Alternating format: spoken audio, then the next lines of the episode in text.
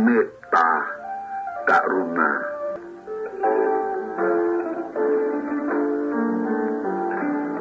มีความดังต่อไปนี้ครับ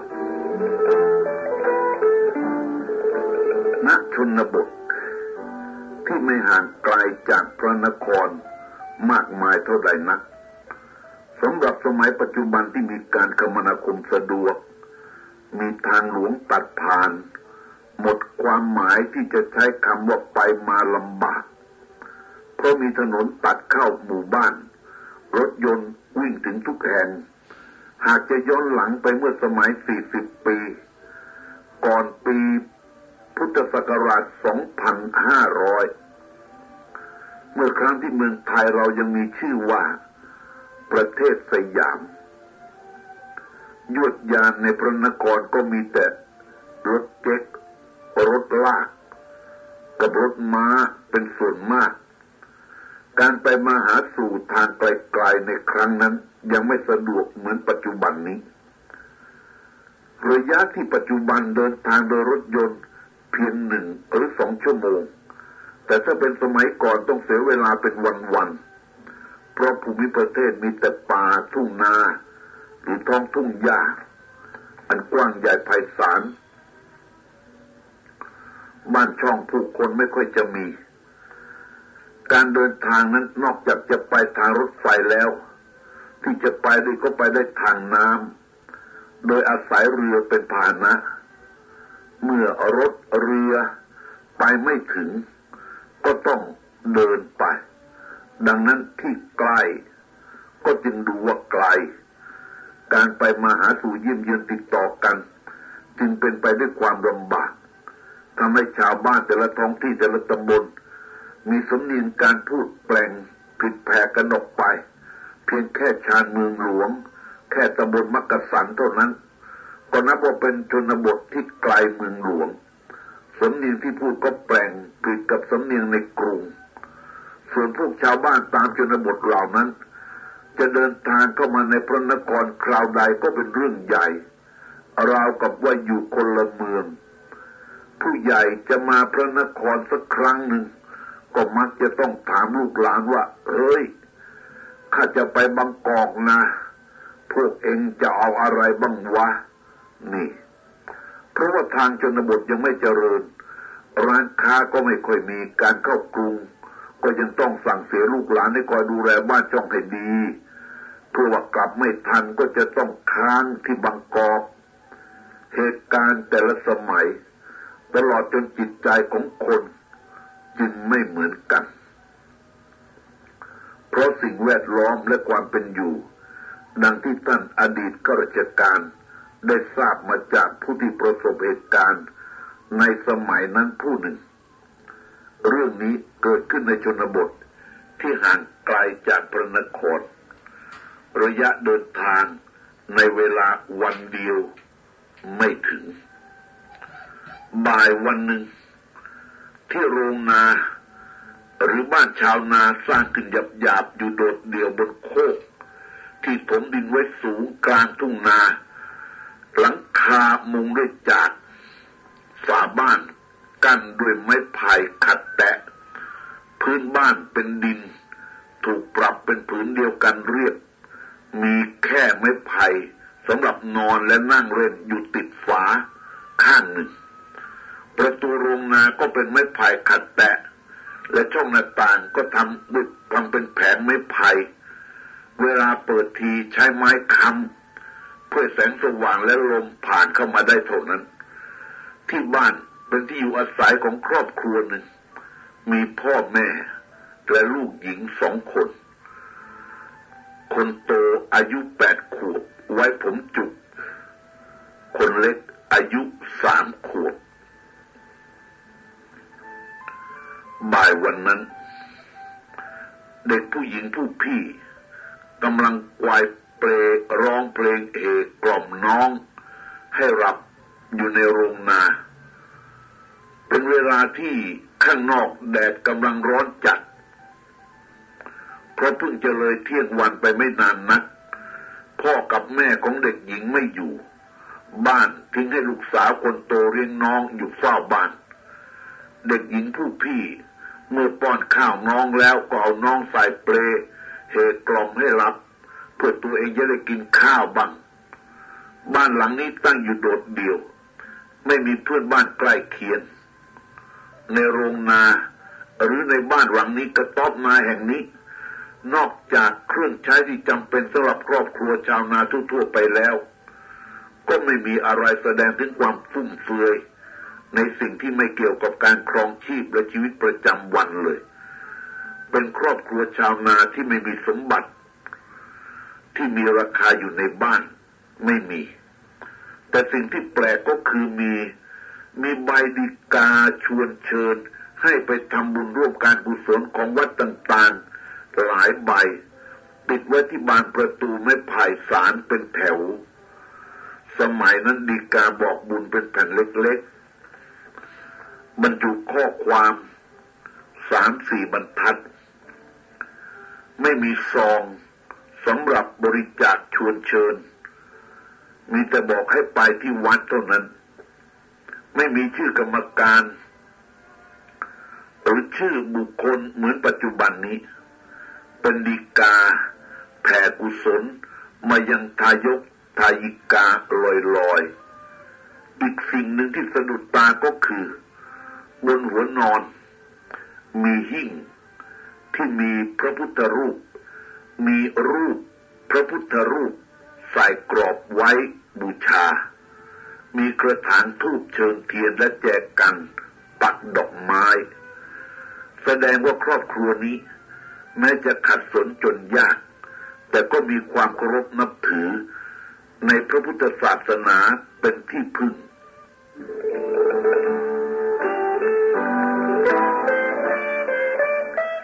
ขณะที่เด็กหญิง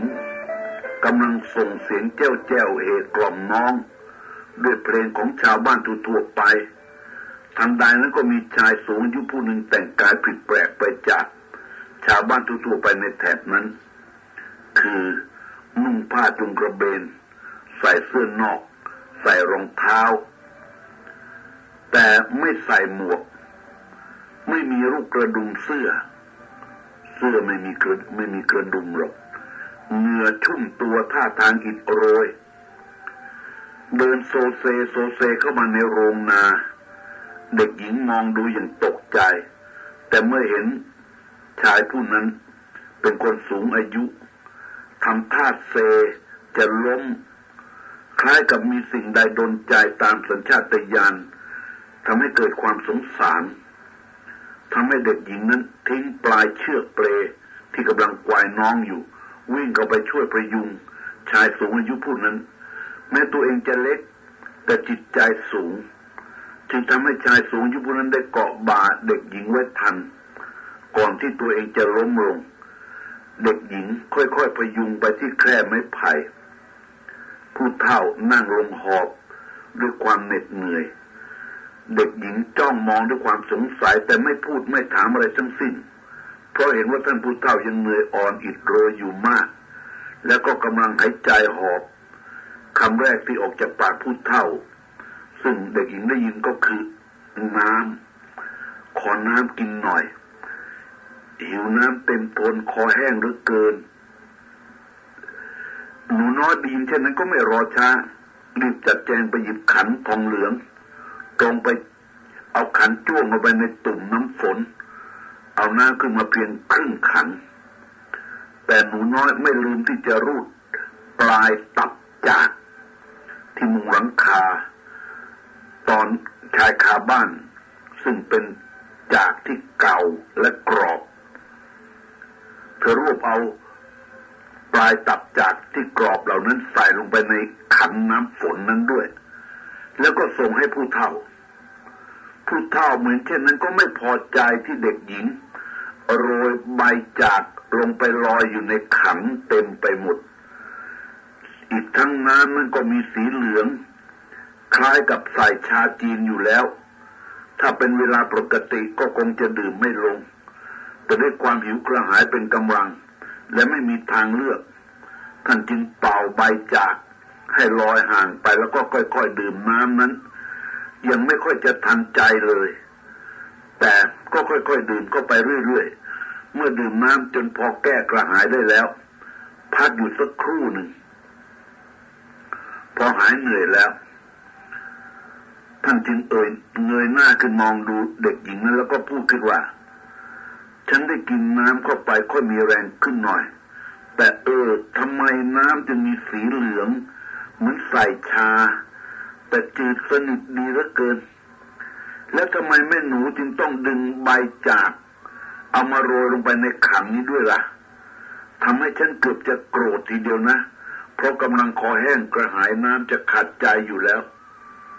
นึกว่าจะดื่มให้สมอยาก แต่ก็คิดว่าแม่หนูคงจะมีเหตุผลนะ่ะ จึงได้ทำเช่นนั้น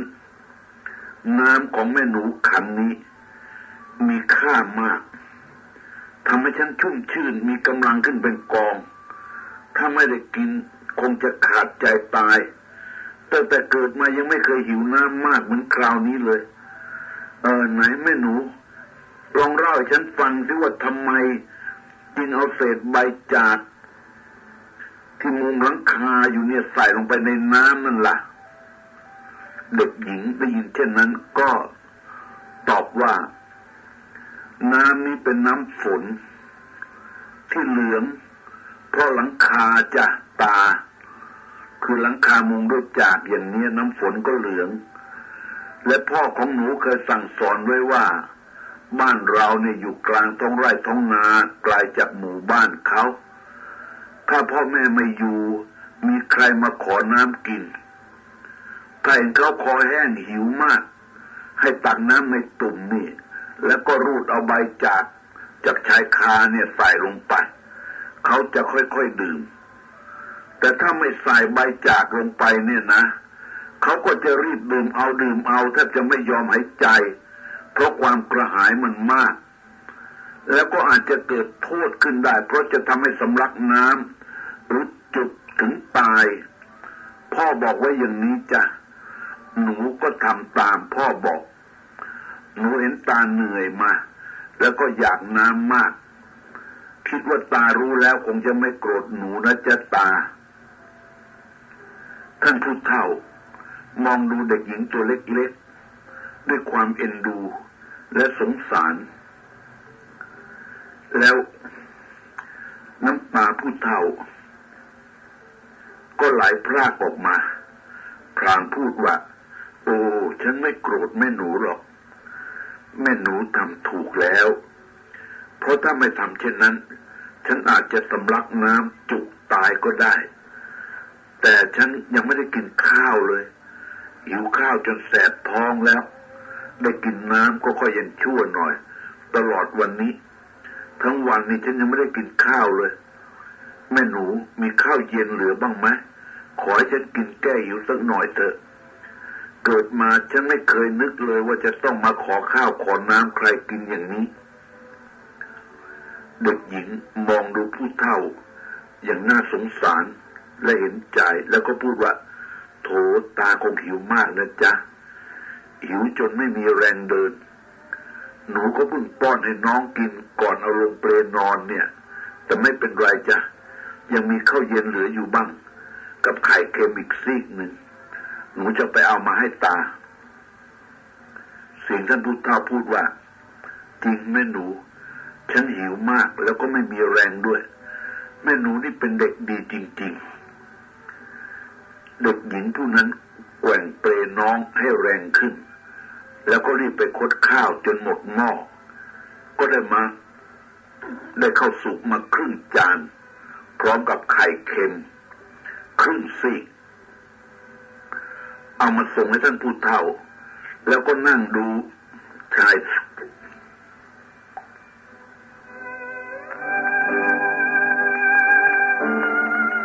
แล้วเธอก็นั่งดูชายสูงอายุ กินข้าว กับไข่เค็มอย่างอร่อยอร่อย เพราะความหิว แต่เมื่อท่านผู้เฒ่ากินข้าวจนหมดจานแล้ว คงจะนึกขึ้นมาได้ จึงถามเด็กหญิงว่า อ้าวข้าวที่ฉันกินนี่ มันเป็นข้าวของแม่หนูสำหรับมื้อกลางวันไม่ใช่เหรอแม่หนูยังไม่ได้กินข้าวใช่ไหมนี่ฉันมาแย่งข้าวของแม่หนูกินซะหมดแล้ว ท่านพุทธเจ้าพูดอย่างตำหนิตัวเอง แต่เด็กหญิงหัวเราะแล้วก็พูดว่า หนูไม่หิวหรอกจะตา หนูเห็นตาหิว และตาก็กินได้ หนูก็ดีใจมาก ส่วนน้องอิ่มแล้วจะตา เขาว่าคนแก่หิวมาก ๆ เนี่ย จะเป็นลม ส่วนหนูเป็นเด็กไม่เป็นไรหรอก เสียงท่านผู้เฒ่าบ่นพึมพำในลำคอว่าแม่หนู แม่หนูช่างน่ารัก เด็กท้องนาแท้ๆ ช่างใจดีจริง ๆ เสียงเด็กหญิงถามว่าตายังคงไม่อิ่มใช่ไหมจ๊ะตา หนูจุงข้าวต้มให้กินอีก ท่านผู้เฒ่าตอบว่าก็ดีเหมือนกัน เพราะแม่หนูก็ยังไม่ได้กินข้าว เด็กหญิงหัวเราะแล้วก็พูดว่า หนูไม่หิวลูกเจตา แต่เดี๋ยวหนูจะไปต้มข้าวต้มให้ แล้วก็จะปิ้งปลาเค็มให้ด้วยนะเจตา พูดแล้วหนูน้อยก็หันมาแกว่งเปรให้แรงขึ้น เพื่อให้น้องหลับให้สบาย พอเห็นน้องพลิกตัว ก็รีบร้องเพลงกล่อม ให้น้องหลับต่อไป เมื่อน้องหลับแล้วก็จึงรีบเข้าไปในครัว ติดไฟ สาวข้าว ตั้งหม้อเด็กน้อยทำด้วยความชำนาญตามที่พ่อแม่ได้เคยสั่งสอนไว้ แต่ก็ไม่ลืมวิ่งมากวายเปรเมื่อเปรจนจะหยุด แกทำงานสลับกันไปด้วยความว่องไว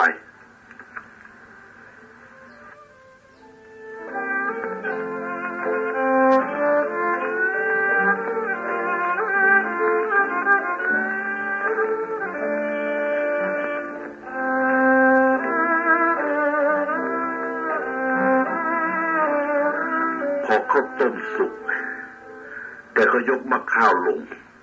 แล้วเอาไม้ตับปลามันหนีปลาเค็มปิ้งกลับไปกลับมาบนเตา จนปลาสุกไม่ช้าก็ตักข้าวต้ม แล้วก็มีปลาเค็มใส่จานมาตั้งให้แก่ผู้เฒ่า ซึ่งนั่งมองดูเด็กหญิงด้วยความนิยม ข้าวสุกครึ่งจานเมื่อกี้นี้ ไข่เค็มครึ่งซีกนั้น ยังไม่ทำให้ท่านผู้เฒ่าหายหิวได้หรอก เมื่อเห็นเด็กหญิงยกข้าวต้มร้อนๆออกมาก็ไม่รอช้า ค่อยๆตักข้าวต้ม ซึ่งต้มโดยฝีมือของเด็กหญิงบรรณาจนจนอพอคลายความร้อนลงแล้วก็ตักใส่ปาก อย่างอร่อยอร่อยพลางเรียกเด็กหญิงให้มากินด้วยกัน แล้วก็ได้ความสนิทสนมกันอย่างรวดเร็ว ในความรู้สึกของท่านผู้เฒ่า อาหารมื้อนี้ เป็นอาหารที่วิเศษที่สุด มีรสอันโอชา ท่านรับประทานข้าวต้มปลาเค็มได้มากกว่าธรรมดาเลยทีเดียว แล้วจึงพูดว่าแหมข้าวต้มของแม่หนูนี่อร่อยจริง ๆ ฉันไม่เคยกินข้าวได้มากอย่างนี้เลย คนที่บ้านฉันต้มก็ไม่เคยอร่อยอย่างนี้ ทั้งปลาปิ้งนี่ก็หอม แล้วก็ไม่เค็มมากด้วย มันช่างดีแท้ๆ เด็กหญิงถูกชมเข้าเช่นนั้นก็อายม้วนไปมา พูดอะไรไม่ถูกตามความรู้สึกของเด็ก ซึ่งไม่เคยมีใครมาชมแกก่อนเลยในชีวิต แต่แล้วท่านผู้เฒ่าก็ถามว่า เออ แล้วนี่พ่อแม่ของหนูไปไหนล่ะ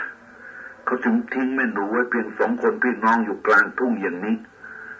เด็กหญิงนั้นตอบว่า พ่อของหนูไปอำเภอ แม่ไปตัดฟืนในป่าสะแก กว่าจะกลับถึงบ้านก็คงจะเย็นๆน่ะ เออแล้วทำไมตาจึงมาที่นี่ล่ะจ๊ะ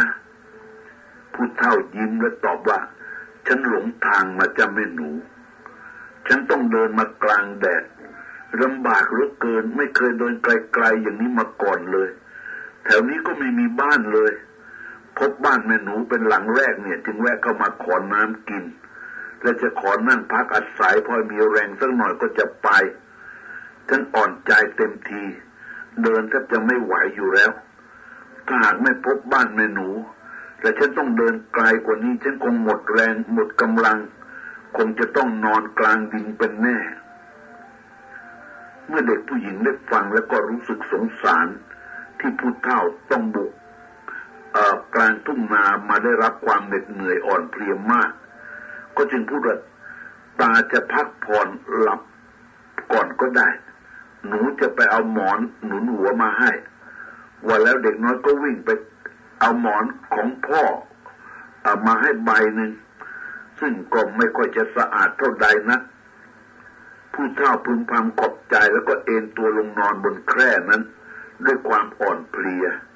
และในไม่ช้าก็หลับไป เด็กหญิงผู้นั้น นั่งมองดูผู้เฒ่า แล้วก็นึกอะไรต่ออะไรไปตามภาษาเด็กๆ พอน้องตื่น เด็กหญิงผู้นั้นก็รีบอุ้มน้องลงจากเปลแล้วก็รีบออกจากโรงนาพาออกจากโรงนาไป กลัวว่าเสียงร้องไห้ของน้อง จะรบกวนผู้เฒ่าที่กำลังหลับอย่างสบาย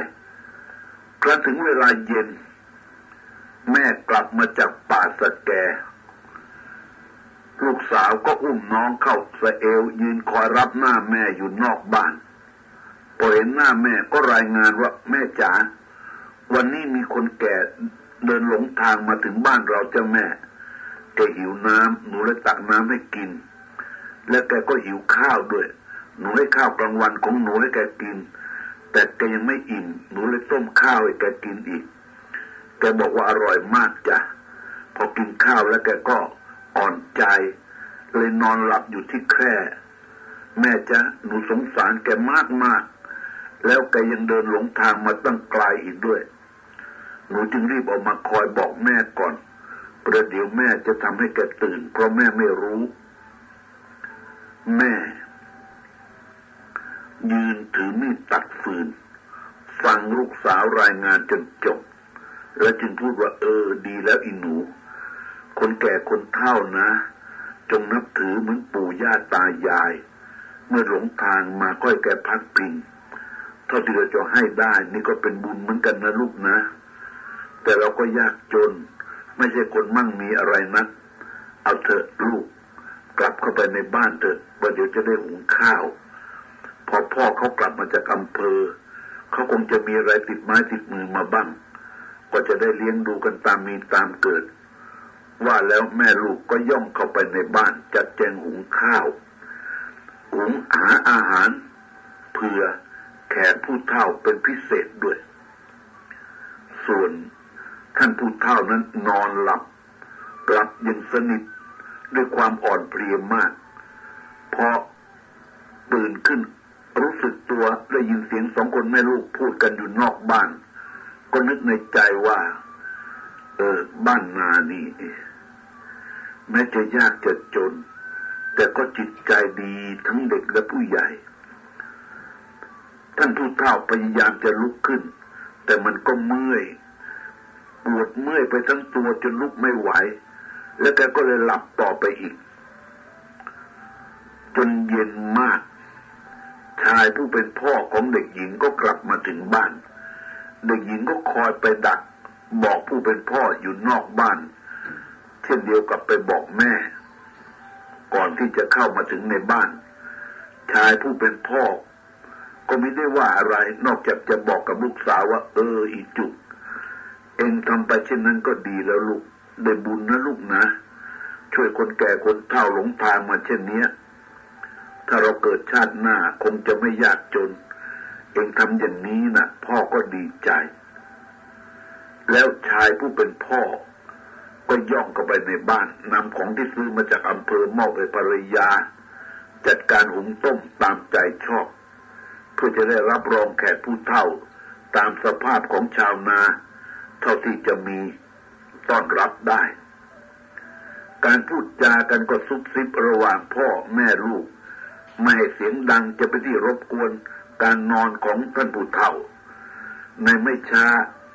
หญิงผู้เป็นแม่ ก็จัดปรุงอาหารเสร็จเรียบร้อย จัดใส่ถ้วยชามดีที่สุดเท่าที่มีอยู่ จัดใส่สำรับเท่าที่จะทำได้ คอยเวลาให้ผู้เฒ่าตื่น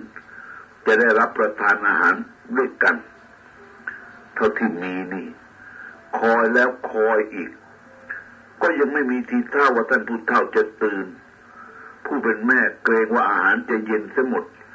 จึงกระซิบลูกสาว ให้ไปค่อยๆกระซิบปลุกท่านผู้เฒ่า เพื่อจะได้รับทานอาหารพร้อมกัน ลูกสาวก็ค่อยๆไปขย่าขาผู้เฒ่า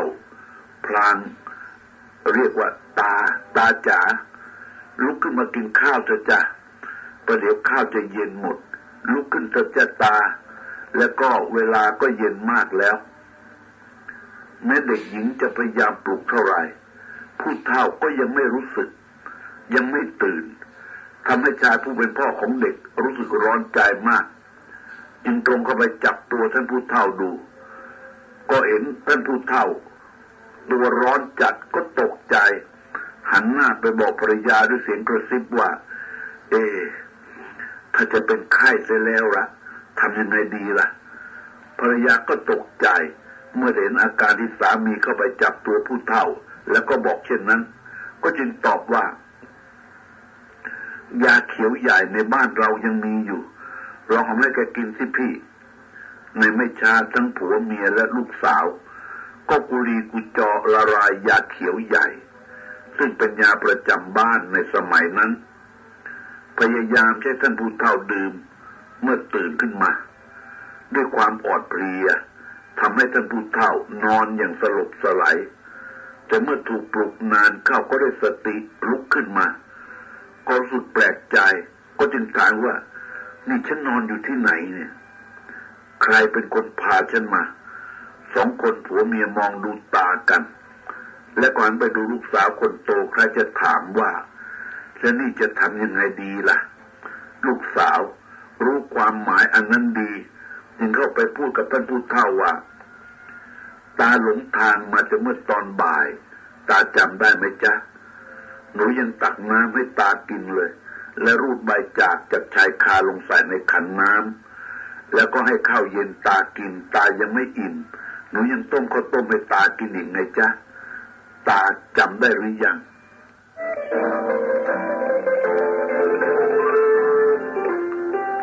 ู้เฒ่านั่งมองหน้าเด็กหญิง นิ่งคิดอยู่ครู่หนึ่ง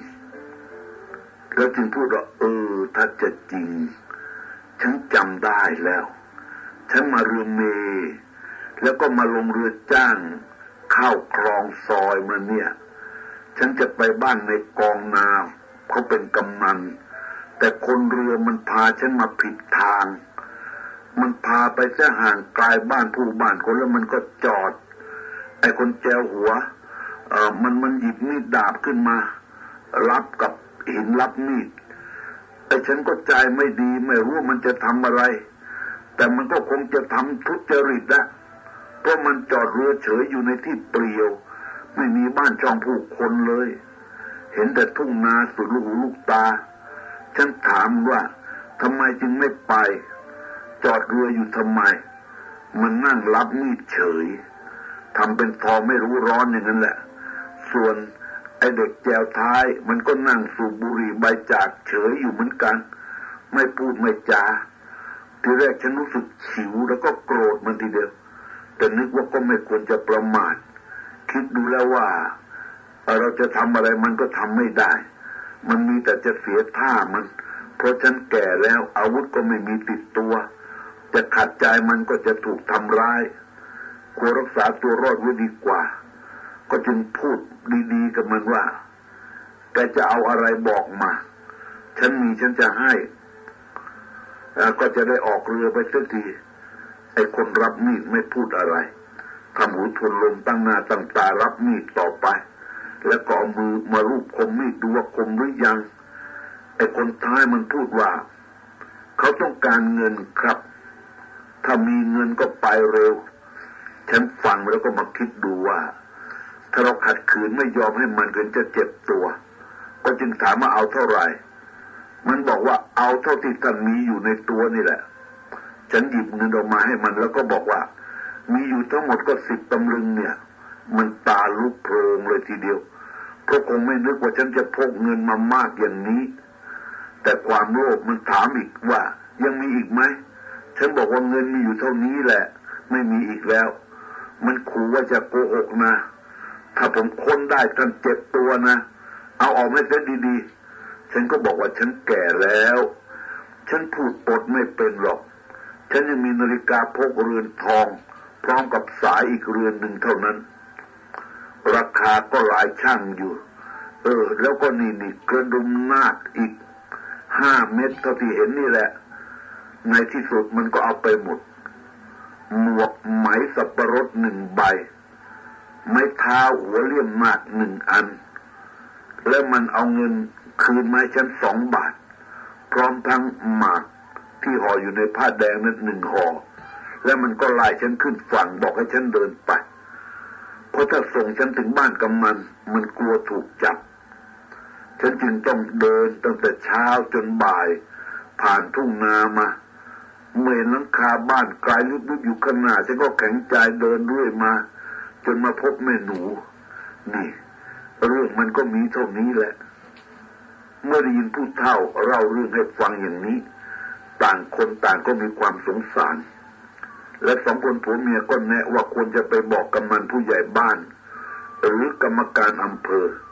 เพื่อจะได้ติดตาม จับคนใจชั่วทั้งสองนั้นต่อไป แต่ท่านผู้เฒ่านั้นท่านไม่อยากจะให้มีเรื่องราวอื้อฉาวใหญ่โต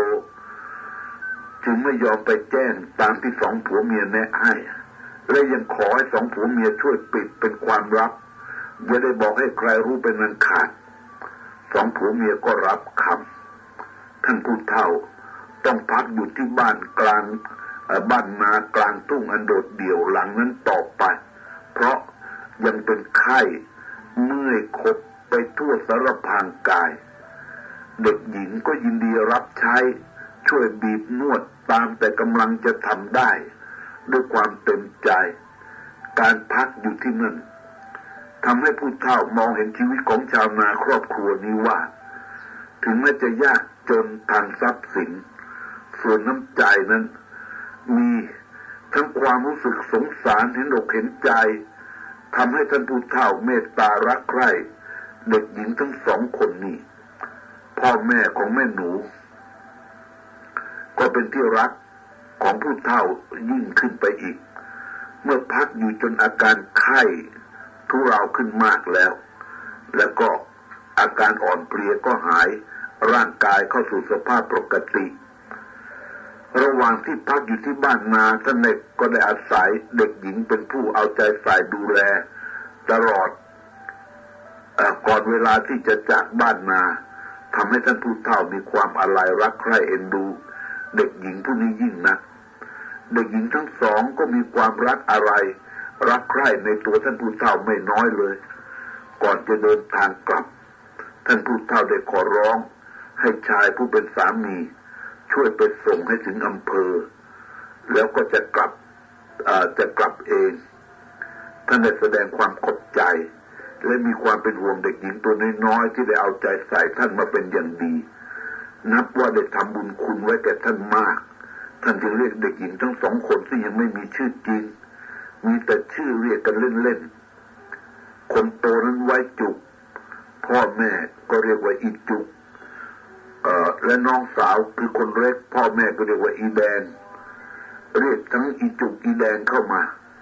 และได้บอกกับสองผัวเมียว่า ท่านจะตั้งชื่อให้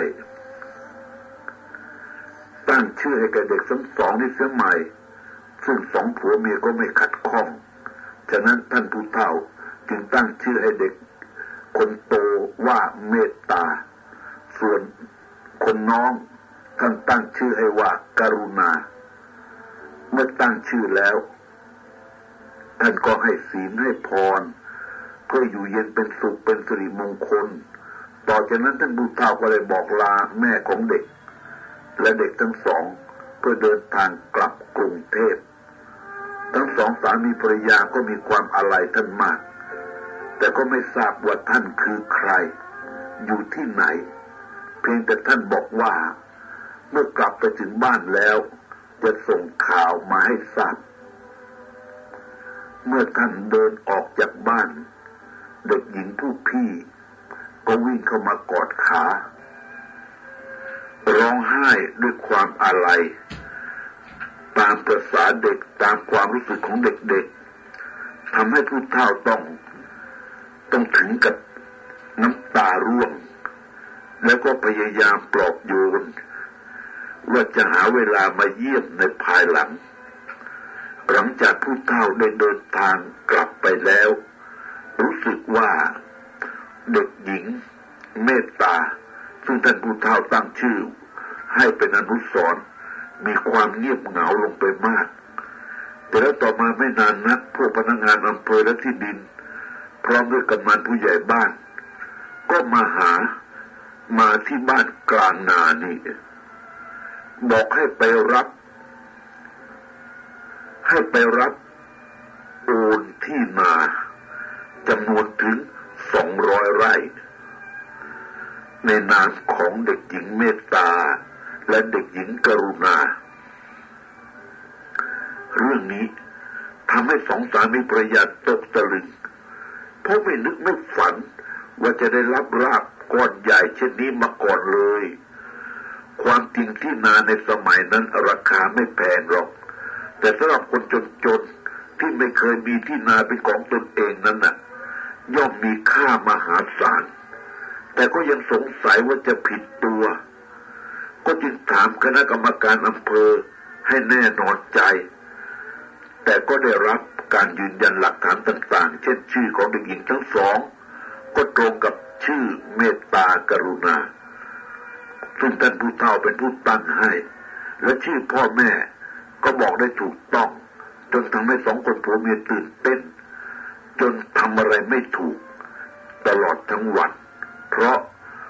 อยู่ๆก็ได้นาเป็นจำนวนถึงสองร้อยไร่ มันมากมายมหาศาลเสียเหลือเกินแล้วสำหรับครอบครัวเล็กๆอย่างนี้ ทั้งที่ไม่รู้จักผู้ให้เลย ว่าผู้ให้เป็นใคร อยู่ที่ไหน แต่ก็คิดว่าคงไม่มีใครอื่น นอกจากท่านผู้เฒ่าที่มาพักอาศัยอยู่ที่บ้านนา เมื่อคราวที่ท่านหลงทางมานั้น ชีวิตของชาวนาผู้ยากจนบัดนี้ฐานะ พอจะลืมตาอ้าปากกับเขาได้บ้างแม้จะไม่รวย ก็พอมีอันจะกินคนหนึ่งในแถบนั้น ไม่มีอะไรเป็นของเที่ยงแท้แน่นอน และต่อจากนั้นมา สิ่งไม่นึกไม่ฝันก็เกิดขึ้นอีกคือเด็กหญิงเมตตาและเด็กหญิงกรุณา ได้รับมรดกเป็นตึกแถว ซึ่งปลูกอยู่ในกรุงเทพและเงินสดอีกจำนวนไม่น้อย เหตุก็เพราะว่าท่านเจ้าคุณผู้เฒ่า ที่เคยหลงทางมาพักที่บ้านนา ได้ถึงแก่อสัญญกรรมลง ก็ได้ทำพินัยกรรม แบ่งมรดก มอบให้แก่เด็กหญิง ทั้งสองนี่ หลังจากนั้นต่อมาครอบครัวนี้จึงได้โยกย้ายภูมิลำเนาเข้ามาอยู่ในพระนคร ประกอบการค้าในตึกแถวที่เป็นกรรมสิทธิ์ของบุตรสาวต่อมา ทั้งนี้ก็เป็นเพราะเด็กหญิง ชาวนาจนจนผู้ใจบุญ ได้ให้น้ำแต่ท่านเจ้าคุณผู้เฒ่า ในยามตกยาก เป็นคุณงามความดีของเด็กหญิง ที่ยังไม่เรียนสาทำไปด้วยจิตใจที่มีแต่เมตตาสงสาร ไม่ได้นึกว่าจะเกิดผลผลตอบแทนอย่างมากมายเช่นนี้ และไม่ได้นึกว่าจะต้องได้รับสิ่งตอบแทนด้วย นี่เป็นผลของกรรมดี ที่เด็กหญิงชาวนาได้ประกอบขึ้น จึงทำให้พ่อแม่พลอยได้รับความสุขไปด้วย เพราะมีลูกที่ดี ครอบครัวนี้จึงได้เจริญรุ่งเรือง ความเมตตา ความกรุณาปราณีสงสารด้วยความบริสุทธิ์แล้ว ย่อมจะเกิดผลดีตามสนองอยู่เสมอ นี่ก็พอจะให้รู้ได้ว่าความดี ยังไม่สูญสิ้นไปจากโลกนี้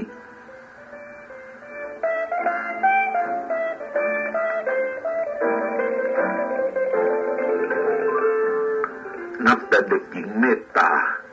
และเด็กหญิงกรุณาสองพี่น้อง ได้รับทรัพย์สิน ของท่านเจ้าคุณผู้เฒ่าแล้ว วันเดือนปีได้ผ่านไป จนเด็กหญิงทั้งสองเติบใหญ่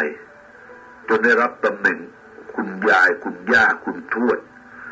แต่หญิงทั้งสองก็ยังไม่เคยลืมชีวิต เมื่อครั้งยังเป็นเด็ก นึกถึงชายชรา ท่านเจ้าคุณผู้เฒ่า ผู้มาขอน้ำขอข้าวกิน แล้วเป็นผู้ที่ตอบแทนบุญคุณอย่างสูงสุด แต่ด้วยความกตัญญูกตเวที หญิงทั้งสองพี่น้อง ก็ได้ทำบุญทำทานเลี้ยงพระสวดมนต์ ถวายสังฆทานอุทิศส่วนบุญส่วนกุศล ให้แก่ท่านเจ้าคุณผู้เฒ่าที่ร่วงรับไปแล้ว ทุกปีเป็นประจำ ไม่เคยขาด ไม่เคยเว้น วันนั้นคือตรงกับวันที่ถึงแก่สัญญกรรมของท่านเจ้าคุณผู้มีพระคุณอันสูงยิ่ง แสดงถึงน้ำใจอันน่าชมเชยและนับถือ จากทอเรียนพิบูล สวัสดี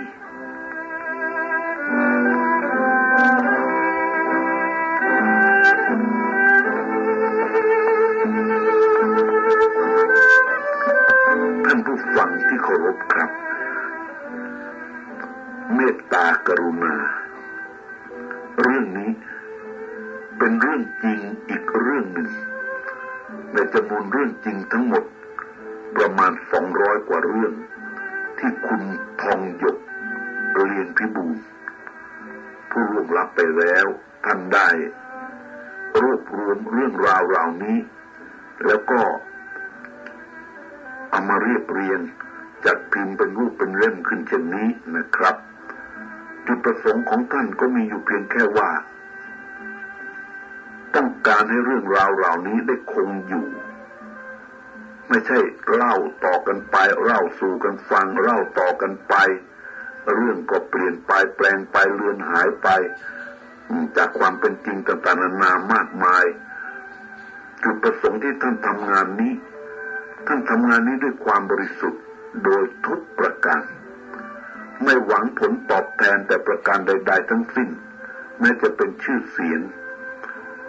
หรือสิ่งตอบแทนจากอื่นใดก็ตาม หนังสือนี้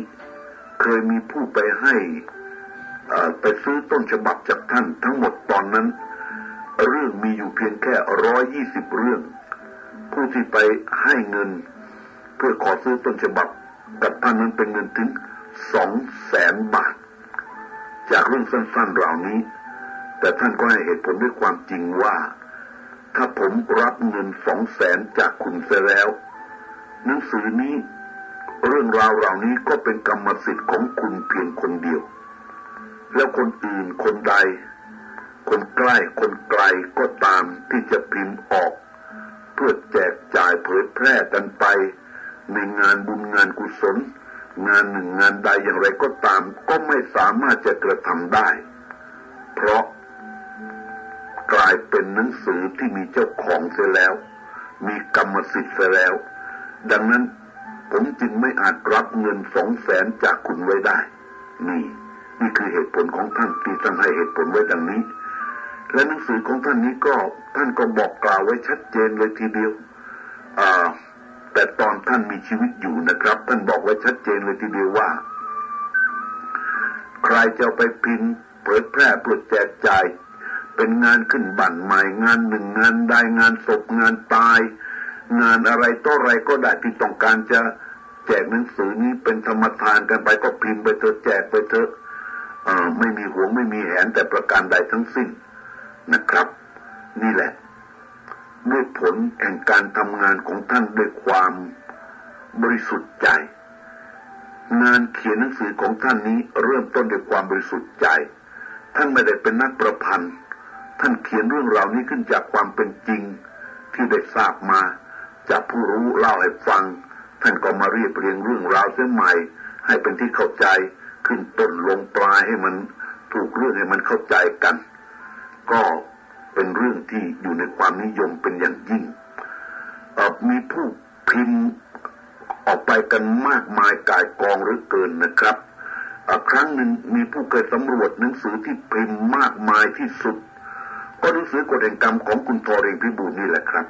ที่มีผู้พิมพ์ เผยแพร่แจกจ่ายกันไปมากมากที่สุด เป็นประวัติการเลยทีเดียว แล้วก็โดยเฉพาะ สถานีวิทยุฐานอากาศศูนย์หนึ่งบางซื่อนะครับศูนย์หนึ่งบางซื่อแต่ก่อนนู้น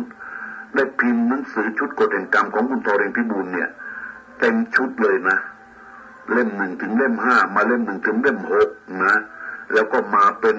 เงาบุญเงาบาปเงาบุญเงาบาปเล่มหนึ่งเล่มสองทั้งหมดรวมแล้วเป็นแปดเล่มใหญ่ ๆ ด้วยกันพิมพ์เป็นชุดๆมาทั้งหมดถึงห้าครั้งด้วยกันจำหน่ายเอาเงินไปทำกุศลเล็กๆน้อยๆต่างๆ นานาประการได้มากมาย ช่วยเหลือโรงเรียนต่างๆ นานาได้เยอะแยะนะครับ เอาเท่าที่พอเป็นเป็นตัวเป็นตนเป็นหลักเป็นเกณฑ์กันอยู่ได้ก็ เป็นโรงเรียนหลังหนึ่งที่อำเภอสองพี่น้องสุพรรณบุรี นั่นหลังหนึ่ง เป็นโบสถ์ใหญ่ๆ อยู่หลังหนึ่งณที่วัดวัดหันสังตำบลบางปะหันอำเภอหันสันสัง จังหวัดอยุธยา อันนี้ผมอาจจะจะพูดผิดแล้วล่ะนะครับจำมันเลอะเลือนนานแล้ว โบสถ์หลังใหญ่ก็ยังตระงานตระงายอยู่เป็นสักเป็นสี แก่คุณทอรินพิบูลท่านอยู่จนบัดนี้แหละนะครับ